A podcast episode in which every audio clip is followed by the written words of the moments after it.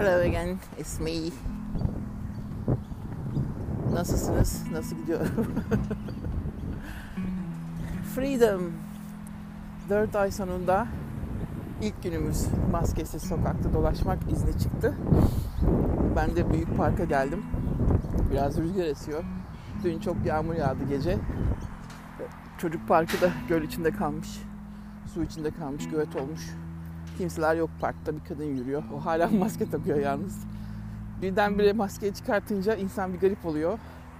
4 ay çok uzun bir süre çünkü. Ee, böyle çıplakmış gibi hissettim bir an. Yanlış mı yapıyorum, doğru mu yapıyorum karar veremedim. Beyin ne oluyor, sen dışarı çıktın, masken yok falan diye konuşmaya başladı benimle. Ama eskisi gibi olmak güzel bir şey. İnsanlar karantinada neden kilo alıyor biliyorsunuz? İşte hareketlerini kısıtladıkları için. Bize çünkü bir saat dışarı çıkma izni verdiler. 4 ay boyunca. Bir maskeyle çıkacaksınız dediler. Ve kimse tabii dışarı çıkmak istemedi. Hareketler kısıtlı olunca yani en ufak yaptığınız bir hareket enerji harcıyor, kalori harcıyor. En ufak kıstığınız bir hareket kaloriyi tutuyor. Ne yerseniz yiyin kilo veremiyorsunuz ve kilo alıyorsunuz sonuçta. O yüzden dışarıda yürüyüş yapmak, egzersiz yapmak, o eski hareketlere dönmek önemli. Tekrardan eskiye dönüyoruz. Uzun yürüyüşler zamanı açıldı sezon olarak bana. Tabii size değil. Evde yaptığınız her hareket ne kadar olsa da yeterli olmuyor dışarısı gibi. Dışarıda çok farklı her şey. Oturduğunuz zaman da kalori harcıyorsunuz tabii işte el hareketleri, göz, beyin, okuma neyse bilmem ne ama egzersiz olmuyor arkadaşlar. Her zaman derim ya eski bir söylenti vardır hani işte %75-80 diyet sadece %25-20'si egzersizdir diye bu doğru değil. Bu kanıtlandı. Ne kadar çok hareketsiz kalırsanız, egzersiz yapmazsanız diyetiniz o kadar mükemmel bile olsa yaptığınız rejim yani listesi kilo veremiyorsunuz. O yüzden ben 50-50 diyorum 50-50. Hatta egzersiz öne geçer diyetten. Egzersizi hep yapmak lazım. İnsan oturmak için değil, sürekli hareket olması gereken bir canlı türü. Ve mesela bir saat hareket yerine gün içinde 10'ar dakikalık 15 dakikalık hareket bile daha iyi. Çünkü öbür türlü bir saat diyelim ki egzersiz yaptınız. Geri kalan zamanda oturdunuz bu da kötü. Bir işe yaramıyor. Vücut tabi de bir dolaşım istiyor. Bir hareket istiyor. Şuradan parvi için mesela oturduğunuz zaman rahatsızlık hissediyorsanız demek ki işte siz egzersize alışmışsınız demektir. Hatta benim bir eskiden komşu vardı. Çok koşardı o geceleri. Ben de derdim yani çok koşuyorsun, niye koşuyorsun her gece diye. Şey demişti adam bana, artık koşmadığım günler kendimi sinirli hissediyorum falan demişti. Anlayabiliyorum onu şimdi. Batıyor. Yani hareketsiz kalmak batmaya başlıyor işte bir süre sonra. Ve bu tabii stres bir ayrıca egzersiz yapmak ama olumlu bir stres yani olumsuz bir stres değil. Abartmadığınız sürece egzersizi bu stresi vermek zorundayız vücuda. O yüzden özgürlüğümün ilk günü bugün 23 Kasım tekrardan maskesiz sokaklarda, parkta, caddede. Kapalı yerlerde yine maske okey. Devam ona yani marketlerde işte kalabalık e, transportation'da, ulaşımda onlarda her tarafta yine maske. Ama bu bile çok büyük bir şey benim için. Çünkü hakikaten maskeden nefret ediyorum. ne kadar büyük faydası olsa bile çok zorlayıcı yani. İnsanın moralini bozuyor hakikaten. Şu günler artık diyorum şu virüs bizde geçti de inşallah sizde de geçer. Biraz Türkiye'nin durumu zor. O yüzden bizim yaptığımız gibi yapmak zorundasınız. 4 ay kapanmak zorundasınız. Ee, özellikle imkanı olanlar lütfen evden çıkmasın. Evden çalışsınlar. çok acil ihtiyaçları dışarında her şeyi online alsınlar. O çok acil çıkışlarda da çok kısa süre yani bir yarım saat kadar bir süre sakın dolaşmayın. Özellikle büyük marketlerde. Küçük yerlerde alışveriş yapın. Online yapmadığınız zaman ve kalabalık ortamlara lütfen girmeyin. Hiç olmadı. Benim dediğim imkanı olan insanları bu trafikten çekelim. İnsanları ki daha çabuk hızlı yayılmayı önleyelim. Demek istediğim bu yani size. İmkanı olanlar lütfen lütfen buluşmayın. Arkadaşlarınızı eve almayın. Aile fertlerinizle görüşmeyin. İşte online yani FaceTime'de, telefonda o kadar çok kötü gidiyor işler Türkiye'de. Hiç olmazsa siz kendinizi çıkartın toplumdan. Siz kendi kendinize curfew yani sıkı yönetim uygulayın.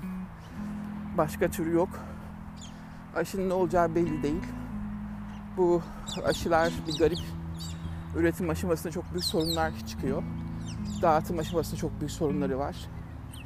Herkese ulaşmayacak. O nedenle bu şekilde korumaya e, en az bir 6 ay daha devam edeceğiz. Zaten aşılar gelince önce sağlıkçılar, önce zenginler arkasından ve işte sağlık sorunu olan insanlar, yaşlılar ve süper yayıcılar, gençler olması lazım. Bunları yaparken bile aşı sonuçta yayılmayı önlemiyor. Sizin cevabınızı önlüyor. Yani aşı olanlar da yaymaya devam edeceği için aşı yapılsa bile toplumda hemen virüs yok almayacak. Yani bir sene daha uğraşacağız işten sonra. E aşının çıkması diyorlar ki işte Ocak, Şubat. E ondan sonra dağıtılması Mart, Nisan. E, e belli bir kısma dağıtılacak. Oldu size Mayıs, Haziran. Yine hala virüs dolaşımda olacak. Yani bir 6 ay daha sürüneceğiz böyle. Sonra yavaş yavaş düşecek. O yüzden lütfen bağışıklığınızı arttırın. Hep zaten söylediğim vitaminleri artık biliyorsunuz. Onları kullanın. Bağırsaklarınızın kalitesini arttırın. Olabildiğince taze sebze, kuru bakliyat, e, meyve, lifli gıdalar, canlı gıdalar bunları arttırın. Bu şekilde bağışıklığınızı yükseltin. En son işte Hindistan cevizi yağını yazdım. Oldu ki virüs kaptınız. Hindistan cevizi yağı antibakteriyeldir. Hani biz şeyde kullanıyoruz. Candida da ve H. pylori bakterisinde kullanıyoruz. O Hindistan cevizini her zaman kullanmayın zaten. Stratejik kullanın. Yani hasta olduğunuz zaman kullanın. Kaşık kaşık arttırın onu. Çalkalama dediğimiz oil pulling yöntemi var. Onu yapıyorsunuz hemen. Yani bir virüs bakteri artışı olduğu zaman ağızdan başlar çünkü hepsi nefes yolunda. 20 dakika çalkalıyorsunuz bir kaşık Hindistan cevizini. Zaten çalkala çalkala su gibi oluyor. Onu da çöp kutusuna. Çünkü donduğu zaman lavaboya tükürürseniz lavaboya tıkar. yani çöpe tükürün. Bu ağızdaki kötü bakterileri öldürür ve virüsü de geçişini aşağı inişini engeller. Ee, en son bir yazı çıkmıştı işte glossary tarzı diş gargara e, solüsyonları var ya onlar da öldürüyor diye. Evet doğru. Fakat onlar tabii iyi bakterileri de yok, yok ediyor. Sürekli kullanmak değil. İyi değil yani. İçinde o yüzden onları da stratejik kullanın. Hastalandığınız zaman kullanın. Hindistan cevizi hikayesi de böyle. Propolis diye şu anda görüyorum insanlarda. Evet propolis antiviraldir. Onun da spreyi var Türkiye'de. Onu da kullanın. Bir şeyiniz olduğu zaman elinizde altta bulsun yani. Hastalandığınız zaman. Zaten astımların falan kesin kullanması lazım. Propolis spreyinin. Çünkü göğsü açıyor. Bal yine astımlar için çok önemli. Yine böyle işte göğüs hastalıkları için çok önemli. Akciğer için zaten C vitamini biliyorsunuz yüklendiğinizi. En büyük işte taze sebze meyve özellikle turp, özellikle işte roka gibi, işte yeşil biber gibi şeyler de var. Şimdi yazdan çıkıyorsunuz siz. Bunlar azalıyor. O yüzden limon, portakal, mandalina, greyfurt'a giriyorsunuz. Eksik etmeyin. Ekstradan C vitamini takviye almanızda hasta olduğunuz zaman. Normalde gerek yok askorbik asit almaya vücuda. Çünkü o yapay. Ama mesela kuşburnunda çok. Onu içebilirsiniz çay olarak. Ee, sizde Hint şey Hint şeysi yok ama burada var amla diye bir meyvenin tozu var. Ona ne diyorlar? Türkçesinde Hint kavunu mu diyorlar? Böyle ufacık bir şey. Onda C vitamini çok fazla. Ama turpta da çok fazla. İşte onu arttırın. Beetroot, kırmızı pancar arttırın. Çok önemli. Bu tür gıdaları arttırın.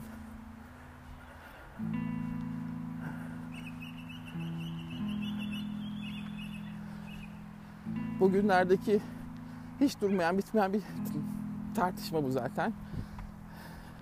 When calorie is not a calorie. kalori ne zaman kalori değildir tartışması. Kalori hiçbir zaman vücut için kalori değildir.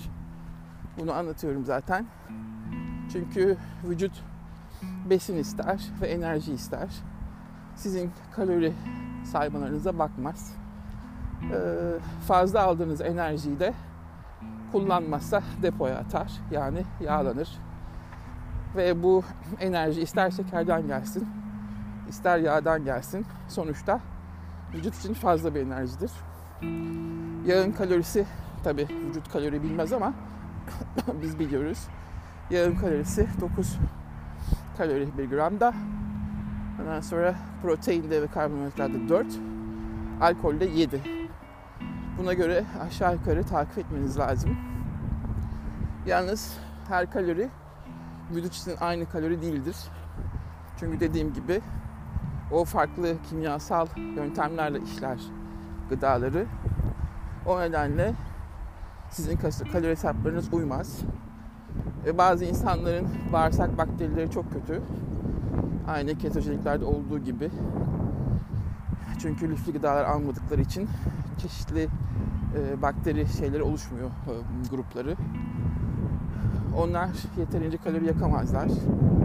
İyi hatta daha fazla kalori üreten bakteriler var. Hani işte hep anlatıyorum ya su içsem yarıyor diyen insanlar kötü bağırsak bakterilerin çoğalmasından dolayı böyleler.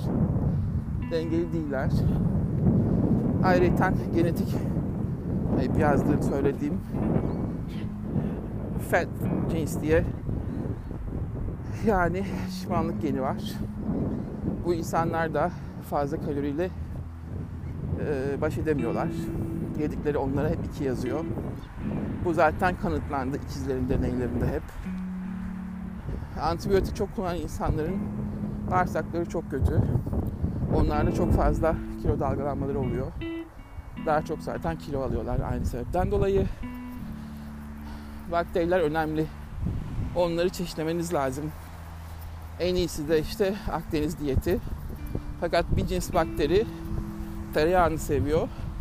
Bir cins bakteri zeytinyağıyla oluyor. Zeytinyağını da çok arttırmayın, abartmayın. O da iyi değil. yani Akdeniz diyetinde zeytinyağı var ya e, onu da dengeli kullanmanız lazım. Aynı şekilde avokadoyu da dengeli kullanmanız lazım. Yağlarda farklı farklı kendi içinde farklı kimyasal etkileri var.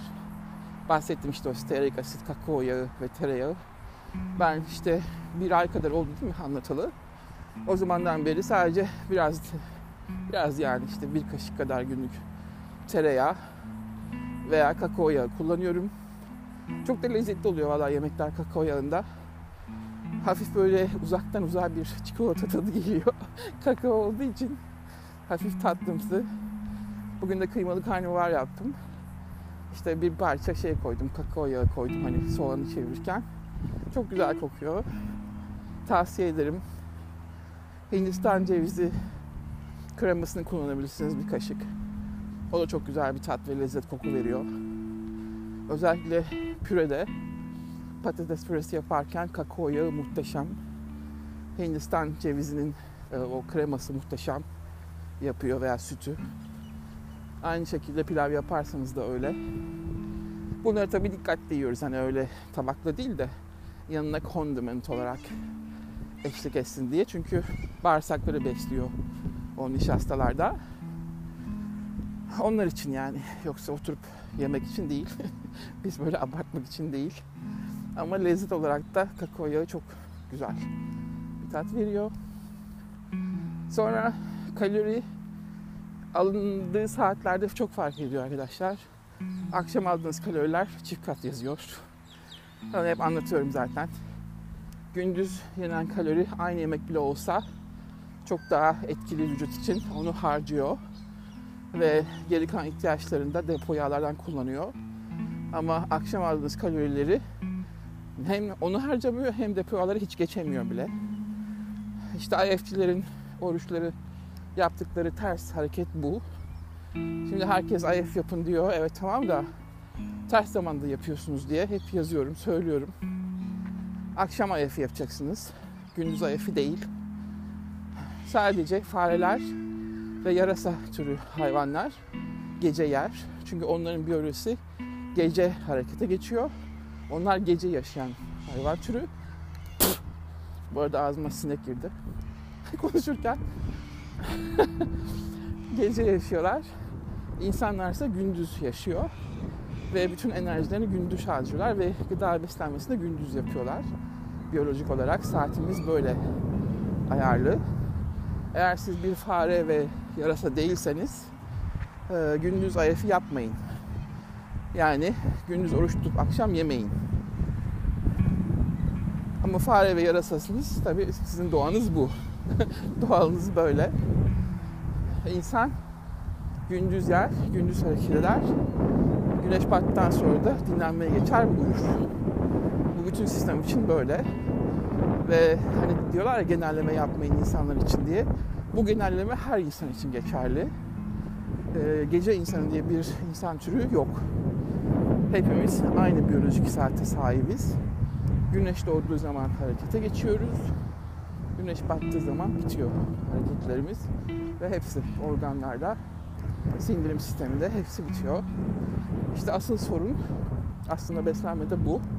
Gece olayı ama öyle bir içine ettiler ki ketojenik beslenmeyle başlayıp her şeyi tersine çevirdiler. Şimdi insanları çok daha kötü bir yola ittiler. İnsanlar gündüz elinde kahve kupasıyla geziyor. Çünkü şöyle dediler işte. Güya kahve şeyi bozmuyormuş orucu. Hadi be oradan sen de. Ondan sonra gündüz oruç tutacakmışsınız. Ve bir öğünmüş neymiş? Ee, akşam yiyecekmişsiniz veya işte 4'te 5'te açıp akşam 8'e kadar falan yiyecekmişsiniz siz, siz. Ve siz kullanmayacağınız bir kaloriyi akşam alıyorsunuz. Gündüz ihtiyacın olan enerjiyi almıyorsunuz ve gıdalı beslenmeyi almıyorsunuz. Hepsini akşama yiyorsunuz. Tamamıyla bozdular beslenmeyi. O nedenle hep söylüyorum. Biyolojik saate göre yemek zorundayız. Şöyle bir durum var. Ee, insan günde ne kadar enerji harcadığını bilemez. Spor yaptığınız günlerde biraz daha fazla yiyebilirsiniz. Ama normal saniter dediğimiz oturuş tarzı hareketsiz günlerde daha da kısmanız lazım. Kalorileri yakmak için. Keşke şöyle bir sistem olsaydı. O gün ne kadar kalori yakacağımızı bize hemen bilgisayar olarak verseydi vücut.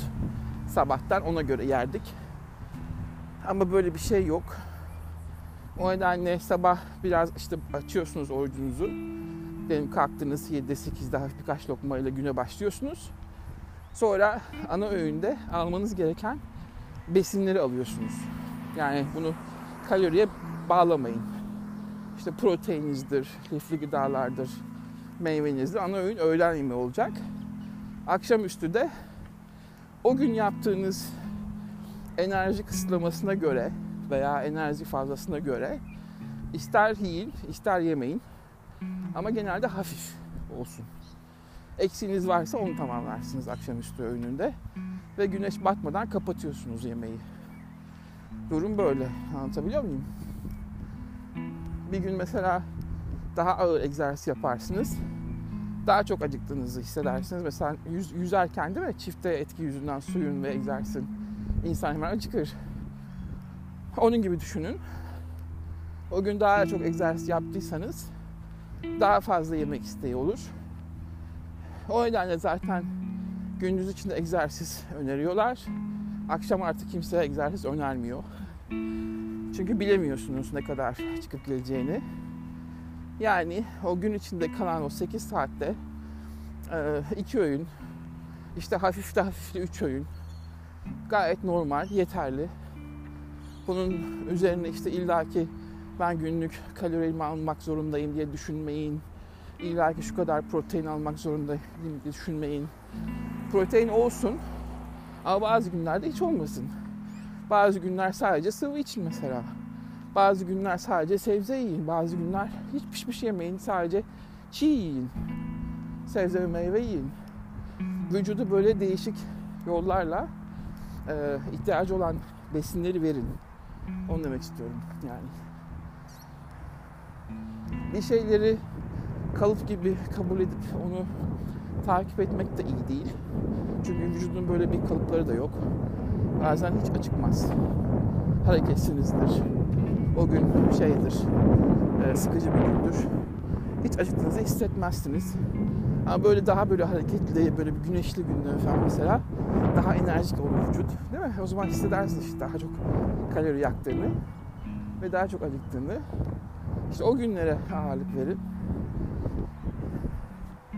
Eğer zaten iki hafta süresince yaptığınız bir diyette kilo vermiyorsanız demek ki hareketsizsiniz. Yani kesinlikle bu böyle. Çünkü diyet aynı diyeti uyguluyorsunuz diyelim ki ama dikkat edin hareketleriniz kısıtlanmıştır, egzersiz yoktur ve kilo gitmiyordur. O nedenle hemen düzeltmeniz lazım. Hareketi arttırın. Harekette bölün gün içine. Yani bir arı gibi durmadan çalışırsanız bu işi başarırız. Ayrıca egzersiz motivasyonu arttırıyor. Hakikaten beyni böyle sakinleştiriyor, stresten çıkarıyor, düşüncelerden uzaklaştırıyor. Çok pozitif etkisi var. Motivasyonu iyi arttırıyor yani. Ben dışarı çıkmadım, yürümediğim zamanlarda sıkılıyorum. Evde daha çok bunalıyorum. Arıyorum yani bir şeyi, o hareketi. Hani burada deniz olmadığı için denize gidemiyorum. Kurudum kaldım karada ama deniz olduğu zamanlarda ben hep denizdeydim. Hep sahillerde çalıştığım için çıkmazdım ki ben. Sabah işe gitmeden deniz, akşam gece deniz. Ben denizden çıkmazdım yani. Onu çok arıyorum. Aa, maalesef burada karadayım. Zaten okyanus deniz değil. O yüzden Ege yani hiç kıymetini bilin. Okyanusta şark var. Köpek balığı var. Hiç bakmıyor gözünüzün yaşına. Hiç vallahi. Ve denizin tadı da yok. Yani böyle koyu gri, siyah bir şey. Hani o Ege'nin mavi işte turkuaz rengi falan hiç yok buralarda. Kenarlarda var. South Australia'da, Western Australia'da çok güzel sahiller var. Ee, ama dün işte bir adam pedaling'e gitmiş. Surfboard'un üzerinde hani pedal çeviriyorlar ya. Adamı şark yedi.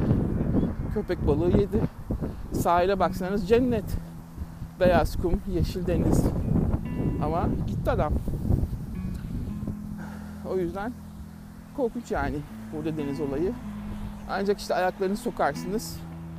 Şöyle vertical yan gidersiniz falan. Ama öyle derine falan gidemezsiniz. Hani göreceğiniz habire böyle suyun içinde bakıp yüzebileceğiniz kadar. Balık bu yani her tarafa geliyor. Sığ kenardan ancak yani. O yüzden deniz izleri çok sakat. Havuz zaten kapandı. Virüsten dolayı e, havuza da giriyordum, girmiyordum ben. Çünkü klor olayı çok kötü biliyorsunuz. Tiroidleri bozuyor. O yüzden ama şeyi çok özlüyorum, saunayı. Çünkü ben sauna soğuk su, sauna soğuk su yapıyordum hep. O çok iyi geliyor, çok rahatlatıyordu beni. Terleyip üzerine soğuk su. Onu özlüyorum. Bir sene daha kapalı kalacakmış. İşte bütün çatıyı falan değiştiriyorlarmış. Güneş enerjisi sistemlerini falan değiştiriyorlarmış. Açıldığı zaman 7-24 yapacağız dediler. Yani gece saat 2'de, 12'de, 1'de, sabah kaç 4'te falan bile gidebileceğiz. Bakalım ama bir sene sonra sauna işte bitti. Ee, havuzda dediğim gibi öyle deniz suyu havuzu yok. Tuzlu su havuzu yok. Basıyorlar kloru öncesi sattım. Çok kötü. Ona böyle klor geçirmeyen spreyler var, şampuanlar var. Onlarla falan yıkanmak zorundasınız. İyi bir sürü iş. Zaten eğer cildiniz klor kokuyorsa havuza gittikten sonra demektir ki içmişsiniz yani kloru. Tamamıyla gitti tiroidler. Ancak böyle bir 5 dakika hemen girip hemen suyun altına girmeniz lazım, atmanız lazım ki zor o da havuzda. Böyle çocukları getiriyorlar, bebekleri havuza sokuyorlar. Ay diyorum ne kadar cahilsiniz. Daha ufacık, ufacık yaşta çocukların bütün hormonlarını mahvediyorlar. Tiroidlerini öldürüyorlar klorla. Ondan sonra niye kanserler arttı çocuklarda? E hepiniz çocuklarınızı havuza sokuyorsunuz da ondan arttı. O ciltten gidiyor çünkü klor. Ha içmişsin klorlu suyu, ha havuza girmişsin. Aynı şey. Burada da şey ya, hani işte yüzen millet ya, işte sörfçü insanlar falan Avustralya böyle. Herkes daha bebekken çocuğunu havuza atmaya başlıyor. Ya çok kötüler ya. Hiç bilgileri yok. Hep bir sektör olmuş yani bu. Hastalık sektörü yaratmışlar. Herkes de başkasının yaptıklarını yapıyor. Kimse okuyup araştırmıyor. Sonra da her taraf kanser çocuk dolu. Aman. Zaten yedikleri de biliyorsunuz hazır gıda, paket gıda. İşte o bebe tozları, minupalar falan zatlar. Hepsi şey kanserojen. Doğal bir şey yok. Zor yani ve modern insanların hali acınası derecede kötü. Neyse işte biz de böyle arada virüs vuruyor, yaşamaya çalışıyoruz. Gıdalardan zehir geliyor, yaşamaya çalışıyoruz. İlaçlardan zehir geliyor, yaşamaya çalışıyoruz. Yani zehirlere adapte olarak hayatta kalmaya çalışıyoruz, öyle diyeyim. Zor. Şöyle Sibirya'da, dağda falan yaşamak lazım veya bir adada. Tamamıyla her şey doğal olduğu. Ama tabii onda da hiçbir böyle lüksümüz olmayacak tabii yani. Sıcak suyumuzmuş, internetimizmiş. Değil mi? Mesela benim filmlerim, şeylerim, kitaplarım ot gibi yaşayacaksın yani. E o da ne kadar hayat yaşamak onu da zor. İşte böyle böyle geldik gidiyoruz. Aman. Hayat böyle. Ama işte imkanınız oldukça hep doğaya kaçmak, hep egzersiz yapmak, olabildiğince sağlıklı beslenmek ve fazla yağdan, fazla şekerden, rafine unlardan kaçmak. Paket gıdaları falan saymıyorum ama arada işte canınız istediğiniz zaman hani nefsinizi köreltmek için falan yapabilirsiniz ama sürekli değil. Hayat bu. Niye bağırıyorsa bu papağan da beyaz papağan? Şey çıkmış salıncağın üzerine çıkır çıkır bağırıyor. Şşt, ne oluyor lan? Hakikaten niye bağırıyor acaba? Sanırsın ki biri tutmuş boğazı sıkıyor. Gariban hayvanlar da ya. Heh, gitti uçtu gitti karşıya şimdi. Bağıra bağıra gidiyor. Şey. Neyse işte böyle arkadaşlar. Maskesiz ilk yürüyüşümün günü açılışını yaptım sizle. Şu kalori konusunda okuduğum bir kitap var bu aralar. Onu da bitireyim de tekrar bir özetini geçerim bittikten sonra. Bu arada rüzgar geldiyse size bilmiyorum konuşurken vutular. Bakalım. Yarım saattir. Çok fazla değil rüzgar ama yine de esiyor. Havada koyu gri. Güneş bugün hiç yok. bir tane doktor yine şey yazmış. Vitamin D sizi Covid'den kurtarmaz. İşte eksik olanlar alsın. Ay dedim sanki herkes de tam da vitamin D. Valla buraya dedim 100 kişi getirin. 100 kişinin şeyini ölçün. Kal, kanda hidroksi 25'ini ölçün. Vitamin D'sini. Bakın bakalım kim çıkıyor içinden tam vitamin D'si. Hiçbiri. %100 herkes de eksik vitamin D. Çünkü koyu ciltliler vitamin D yapamıyor. Ee, ondan sonra eğer yetersiz şeyse destekleyici işte yağ gibi şeyler yoksa onlardan vitamin yapamıyorsunuz. Ayrıyeten güneşlendikten sonra iki gün yıkanmamanız lazım sabunla. Vitamin üretmeniz için vitamin D yapamıyorsunuz. Herkes de eksik yani kusura bakmayın da. O yüzden vitamin D büyük sorun aslında ama kimse bunun üzerine o kadar eğilmiyor. Bir de böyle doktorlar çıkıp işte vitamin D gereksizse işte gidin ölçtürün. Ölçtür. Hepiniz de eksik. Ölçtür. Aa, buraya yazıyorum. Yüzde yüz. Yüz tane adam getirin hepsinde eksik. Eminim. Ben üzerinde yıllardır çalışıyorum vitamin D'yi. Arttırması o kadar zor ki. Hiç de kolay değil öyle. 3-6 ayda yüksek vitamin D alsanız bile yükselmiyor. O kadar zor yani. Vitamin D alırken kalsiyum arttırmak lazım. Kalsiyum alırken K2'yi arttırmak lazım. E bunları hepsini birlikte almayacaksınız. Bunlar da birbirleri etkileşiyor. Birbirini kesiyor. Vitamin D'yi ayrı alacaksınız. Başka saatte K2'yi ayrı alacaksınız. Başka saatte kalsiyumu arttıracaksınız. Kalsiyumun her çeşidini takviye alamazsınız. Sadece straight alacaksınız. Karbonat değil. Karbonat yani kalsiyum karbonat almayacaksınız. Ondan sonra kalsiyumu arttırırken K2'yi arttıracaksınız. Vitamin D ve K2 mutlaka bir çay kaşığı tereyağıyla veya Hindistan cevizi yağıyla alacaksınız. Çünkü biraz uzun yağ esti gerekiyor ona. Ee, en iyisi o zeytinyağı olmuyor veya sıvı yağ olmuyor. Tereyağı en iyisi veya işte kakao yağı en iyisi. Ee, Hindistan cevizi idare eder. Ama en iyisi bir çay kaşığı kadar yağ deli için bu vitamin D ve K2 onları alacaksınız. E, hep bunlara dikkat etmek lazım. Üçünü birden kontrol altına almak gerek. Yani vitamin D, kalsiyum, K2 hepsi birbiriyle eş gidiyor. Kalsiyum eğer eksikse beslenmenizde vitamin D kendisi etkileşirken yani vücutta yapılırken bu sefer bu sefer kemiklerden kalsiyum çekiyor. E, kemiklerden kalsiyum çekildiği zaman hem kemikler çözeltisi bozuluyor hem de kanda serbest kullanılmayan kalsiyum dolaşmaya başlıyor. Bunun için de K2 almak gerekiyor. Yani bu öyle kolay bir şey değil ki. Bunu kolay bir şey değil olmadığını bildikleri için de herkese böyle işte kaçınmak yollarla diyorlar ki vitamin D almanıza gerek yok. Hayır değil. Sen bunu insanlara normal normal açıklarsan herkes bunu bilinçli alır, öğrenir, böyle alır. Ondan sonra koyu tenliler zaten güneşten vitamin D yapamıyorlar.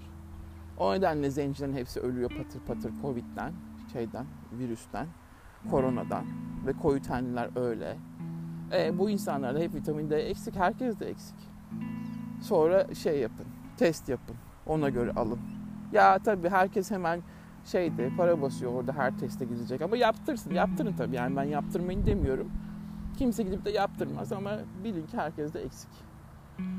Neyse işte böyle günlük günlük takılıyorum ben de doktorların şeylerine. Ama yanlış yani sinyaller veriyorlar ona kızıyorum insanlara düzgününü, bilinçlisini anlat. Ama takviye karşıtı oldukları için hep böyle kaçamak cevaplar, yanlış cevaplar yok yani olmaz böyle sağlık işi.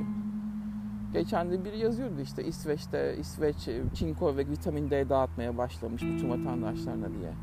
E buyur işte.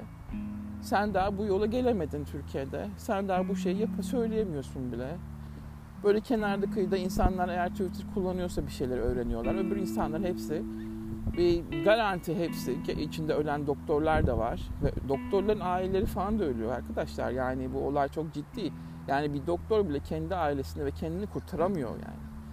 E, o insanlar ölüyor ve eminim yüzde yüz eminim bütün öğrenlerin vitamin D'sine ve çinkosuna bakın. Eminim yani bundan düşük. Ağır geçirenlerin hepsi vitamin D'si ve çinkosu yok sefilleri oynuyor Türkiye. Bir de Türkiye'nin birçoğu kapalı zaten kadınların hali feci yani. Hem esmerlikten kaybediyorlar, hem erkek olmaktan kaybediyorlar, hem kapalı olmaktan kaybediyorlar. Vitamin D yok, çinko yok. Yiyeceklerin hepsini almış götürmüş. Herkes zaten e, ekmek bağımlısı. Ekmek zaten birçok vitaminleri götürüyor vücuttan. Yani rafine unlar, rafine şekerler. Hepiniz vitaminsizden, gıdasızlıktan geberiyorsunuz. İşte koronanın sebebi de bu. E bunu sen çıkıp da Twitter'da yazamazsın yani vitamin D işte gidin de baktırın ihtiyacınız yoksa almayın diyemezsin. Bunları anlatman lazım. Söylemiyorsun. Kapalı kadınların ne durumda olduğunu söylemiyorsun. Hepsi raşitizm denilecek kadar kemik erimesine sahip. Hiçbirinde vitamin D yok. Ölçtürün bir kapalı kadını görün halini yerlerde geziyor. Onlar, o, o kısım insanlar, o kesim insanlar zaten hep rafine un ağırlıklı yiyorlar. Zaten hep tatlı tutlu yiyorlar. Anladınız mı? Çok kötü durumda Türkiye ve bunu açıklayan tüyler söyleyebilecek bir tane insan yok. Çağla Şiker söylüyor arada bir çıkıyor işte bunları söylüyor. Ondan sonra insanlar ondan duyarsa duyuyor. Bu, bu sefer kullanmasını tam bilmiyor. E, yanına ekstra alacağı şeyleri bilmiyor. Yani bir tane korona kitapçı yapıp da insanları dağıtamadılar hakikaten ha. Şöyle bir ne derler bir aklı senin insanlar bir araya gelip de şunları şunları yapacaksınız. Hep herkes de basıp ellerine veremediler yani. Görüyorum. O verdikleri protokoldeki ilaçları da görüyorum. İşler acısı. Vermişler bir tane şey antiviral yolluyorlar evlerine. Hiçbir tane destek yok, hiçbir tane takviye yok. Oradan buradan birileri söylerse insanlar bir şeyler yapıyor. Sonra bir tane gazeteci çıkıyor arkasından. Aman ben verdikleri ilacı kullanmadım, vitamin C aldım, bir de bal yedim geçti diyor. Ya dedim bunu niye yapıyorsun? Belki o insanın o ilaca ihtiyacı var. Onu bilemez ki vücut olarak. Sen de gazeteci olarak bunu nasıl söylersin dedim insanlara ya. Binlerce takipçin var senin. Şimdi o insanlar da bu bu ilacın zararı, ya her ilacın zararı var. Kullandığınız her ilaç karaciğer için toksiktir arkadaşlar. Her ilaç. Bu sadece antiviral işte verilen o favil için geçerli değil. Her ilaç böyle. E sen şimdiye kadar yaşına kadar bütün ilaçları yumulmuşsun, kullanmışsın virüs geldiği zaman ilaç kullanmıyorum bu karaciğer zararlıymış diye insanları bir de fiştekliyorsun oradan. Altına yorumlar yapmışlar çünkü insanlar okuyorum ben. İşte karaciğer zararlı kullanmayın falan diyor. Hayır, kurt, kurtulacak insanlar varsa onlar bile kurtulamıyor. Adam mesela diyelim ki sadece C vitamini alıyor, bağlıyor, sarımsak diyor ben kurtulacağım, kurtulacağım falan diye sanıyor. O sırada virüs katlanarak büyüyor içeride. Ürediği için hücrelerde hızla. E, katlanıldıktan sonra, arttıktan sonra virüs yoğunluğu artık o insanı kurtaramıyorsun işte ölüyor. Sen kalkıp da ben C vitamini barla kurtuldum diyemezsin. O normalde senin e, virüs kapmadan önce yapacağın şeyler bunlar bağışıklığı arttırmak için. Virüs kaptıktan sonra mecbursun o ilacı kullanmaya. Ama senin semptomun yokmuş. Hani sen çok hafif geçirdiğini hissediyorsun. Ona bir şey demem. Hani onda zorlamayabilirsin ama semptomun olmadığını da bilemezsin. Çünkü 3 gün sonra semptomun ağırlaşıyor birdenbire. Bir gece içinde ağırlaşabilir. O virüs katlar katlar yoğunluğu artar anında göğsünde iner, miden iner gitti işte ondan sonrasını çıkartamıyoruz. Bütün protokoller yanlış, bütün insanlar yanlış şeyler veriyor, tavsiyeler veriyor. Var. Çok kötü ya Türkiye'nin hali hakikaten. Burada kimse konuşmuyor biliyor musunuz? Televizyonlarda falan. Kimse işte şu ilacı kullanmayın, şöyle zararlı, bu bilmem ne falan takviye kullanmayın falan demiyorlar. Hiç televizyonlarda hiçbir şey yok. Eğer testiniz pozitif çıkarsa işte kullandıkları protokol var onu veriyorlar. Ama genelde insanlar şey duydu öğrendi yani vitamin D ve çinkoyu kullanıyorlar. Zaten burada işte takviye kullanımı çok fazla. Çok da serbest olduğu için Türkiye'de orada serbest de yok ve ucuz takviyeler Türkiye'ye kıyasla. O, nedenle insanlar biliyorlar yani ne alacaklarını, ne kullanacaklarını. Ee, şey de çok fazla. Ayı verdik işte doktorlar, alternatif tıp doktorları falan onlar da çok fazla. Ee, Birçok hastalık için onlara da gidiyorlar zaten. Yaygın yani Avustralya'da. Çoktan öğrendiler o yolları. O nedenle kolay buradaki insanlar daha eğitimli olduğu için televizyonlarda işte Twitter'larda böyle şeyler göremezsin ama Türkiye'de her şey bir e, kakofoniye dönmüş durumda. Her kafadan bir ses çıkıyor. Ve doğru değil. Yanlış yapıyorlar yani. E işin komiği daha yani komiği derken traji trajedisi doktorun kendisinin ölmesi ve anneye ve annesinin babasının ölmesi. Yani bu ne kadar büyük bir ağırlık. Ve sen tıbbın işe yaramadığını görüyorsun ve sen sırf tıp seni bu kafada eğittiği için kendine de faydan olmuyor, anne babana da faydan olmuyor kardeşim. Yani bu çıkmazı bilmiyorum anlatabiliyor muyum size? Adamın ne kendine faydası var ne ailesine faydası var ya. Neymiş? Çünkü bunun kafası yıkanmış. İşte takviye kullanmayın, gıdalar yeter falan diye. Bugün işte bir şey bastım e, Facebook'ta. Bir adam yollamış, yazmıştı Twitter'da. Bütün sebzelerdeki bütün magnezyum, potasyum, sodyum hepsinin şeylerin değerlerini çıkartmışlar işte çinko minko. Hepsi 1985'ten önceki e, miktarları ve 2000 sonrası miktarları eksilerde. Yani 1985'lerde artı olan e, multivitamin içindeki vitamin minerallerin şeysi, ölçüsü 2000'lerden sonra eksilere düşmüş. Yok yani sebzelerin içinde vitamin yok. Sebzelerin içinde mineral yok artık. Boş yani. Hepsi bir lif yiyorsunuz o kadar. Mecbur takviye almak zorundayız. E, takviyelerin de tamam dolgulu olanları var ama hiç olmazsa onun yarısı işe yarıyor. E, iyi takviyeler pahalı biliyorum. Onların da alabilecek olanlar alsın kullansın bu insanları dinlemeyin artık yok yani. Böyle bir yere varamıyoruz.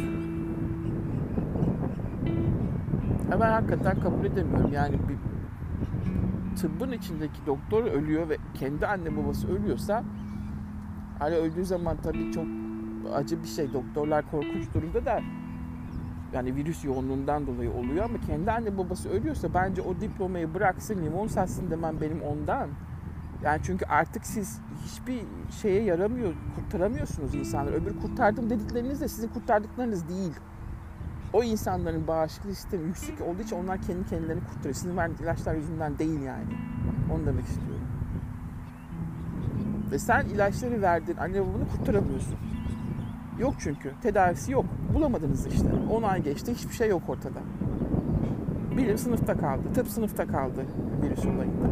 Zaten 1900'lerden 1800'lerden beri bu virüsler gelip gidiyor gelip gidiyor. Hala son yumurta kapıya gelmiş. Daha şimdi düşünüyorlar biz bunları nasıl önleyeceğiz. Yok hiçbir şey bulamadınız. Kanser de bulamadınız. Bunu da bulamadınız. Hiçbir şey bulamıyorsunuz ki. Ondan sonra kabulleniyorlar işte virüs geldi de işte öldüler gittiler falan diye bir böyle bir şeylik var yani bir koyunlu bir kabullenmelik var. Ben de bunu kabul edemiyorum. Yani bir antibiyotikle insanları insanlığı kurtardık deyip geçmek, arkasından da böyle beceriksizce oturmak da beni ben bilmiyorum işte. Aşılar tabii kurtarmış insanları ama o aşılardan, o antibiyotikten beri yapılan hiçbir şey yok. Hiçbir gelişme yok. Hiçbir şey yapılmamış. Yani biz son 100 senedir oturuyoruz tıpta. Hakikaten oturuyoruz yani. Bilim böyle. O kadar teknoloji var. Hala hiçbir şey yok ortada. Ne bir tedavi eden ilaç var, ne bir işte önleyen aşı var. Buldukları aşılar işte zamanında bulmuşlar, etmişler Pasteur'den beri. Öyle yaşayıp gidiyoruz. Kızdığım nokta bu arkadaşlar ama yine kimin mışıldı o? Neyse. Derdim buydu anlattım, rahatladım. bu arada size bir taktik daha öğrendim. Ee, negatif düşünceler geldiği zaman vücudunuza ve aklınıza yani duygularınızı kağıda dökmeniz birebir olarak kanıtlanmış durumda. Döktüğünüz zaman vücut direkt şeye geçiyormuş beyin, kalm, kalme yani sakinleşmeye. Ne zaman aklınıza olumsuz bir şey geliyor ve bir sinir hissediyorsunuz, bir kötülük hissediyorsunuz beyninizde direkt yazı, yazın aşağı bir kalem kağıt alın. Mesela şu anda çok sinirliyim, işte şu anda kızgınım, şu anda kıskancım, şu anda deli oluyorum falan gibi. Ee, o şeyi, stresi kağıda döktüğünüz zaman o kağıdı yırtıp atın zaten. Döktüğünüz zaman acayip rahatlıyormuş beyin. Çok ilginç değil mi? Bu beyin olayı harika yani. Özellikle kağıt kalemde yani mesela böyle işte Twitter'a yazınca o kadar boşalmıyor. Hatta Twitter ekstra şey yüklüyor size negatiflik de. Ama kağıt kaleme döktüğünüz zaman negatif duygularınızı rahatlıyormuşsunuz. Bu da güzel bir tip olsun stresinizi atmak için. E, hatta adam şey dedi bunu anlatan adam günlük tutuyormuş o. Tabii günlüğü de böyle kabarmış kocaman olmuş göstermem size okutmam falan diyor ama her şeyini yazıyormuş. Aklına artık kim bilir ne kötü şeyler geliyorsa hepsini yazıyormuş. Bütün negatiflerimi kağıtla döküyorum dedi. Tavsiye ederim de herkese. Siz de bilin bunu. Yapın yani günlük olayı çok etkili. İşte böyle arkadaşlar. Şimdilik bu kadar. Kendinize iyi bakın. Hoşçakalın. Sağlıcakla kalın. Bye.